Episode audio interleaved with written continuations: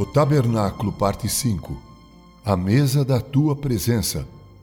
Preparas-me uma mesa na presença dos meus adversários. Salmo 23, verso 5. No tabernáculo havia também uma mesa. Entrando na primeira sala, o santo lugar, via-se do lado esquerdo o candelabro e, no lado oposto, uma mesa.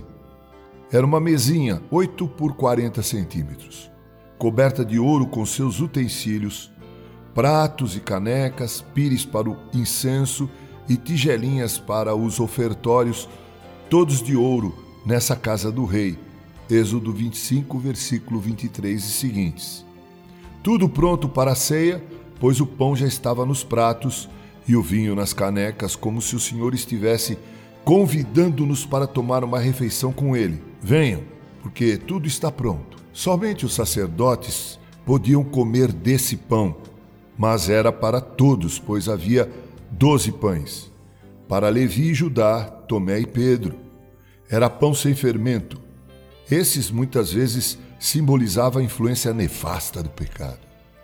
Claro que deviam se preparar para tomar parte dessa mesa, primeiro passando pelo altar do Cordeiro de Deus. Mas, uma vez perdoado e perdoando, podiam sentar-se à mesa do Senhor. Era uma mesinha convidativa, pois tinha somente uns 60 centímetros de altura. Não era destinada a girafas na fé, mas a ovelhas comuns. E podiam comer à vontade, pois os pães eram grandes panquecas, cada um feito com quatro litros de farinha e colocado em duas pilhas de seis tacos de pão nos dois pratos de ouro.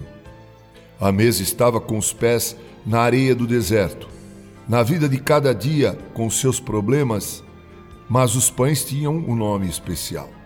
Geralmente são chamados de pães da proposição, como se colocados diante do Senhor, mas seria melhor traduzir o original como pães do rosto, quer dizer, pães da presença. Deus está presente. Uma mesa do Emanuel, Deus conosco. E participando junto da ceia, Deus renova sua aliança conosco, Ele mesmo, que é o pão da vida. Venham, irmãos, para não desfalecer na viagem. Recebamos com a mão da fé e comamos com a boca do nosso coração.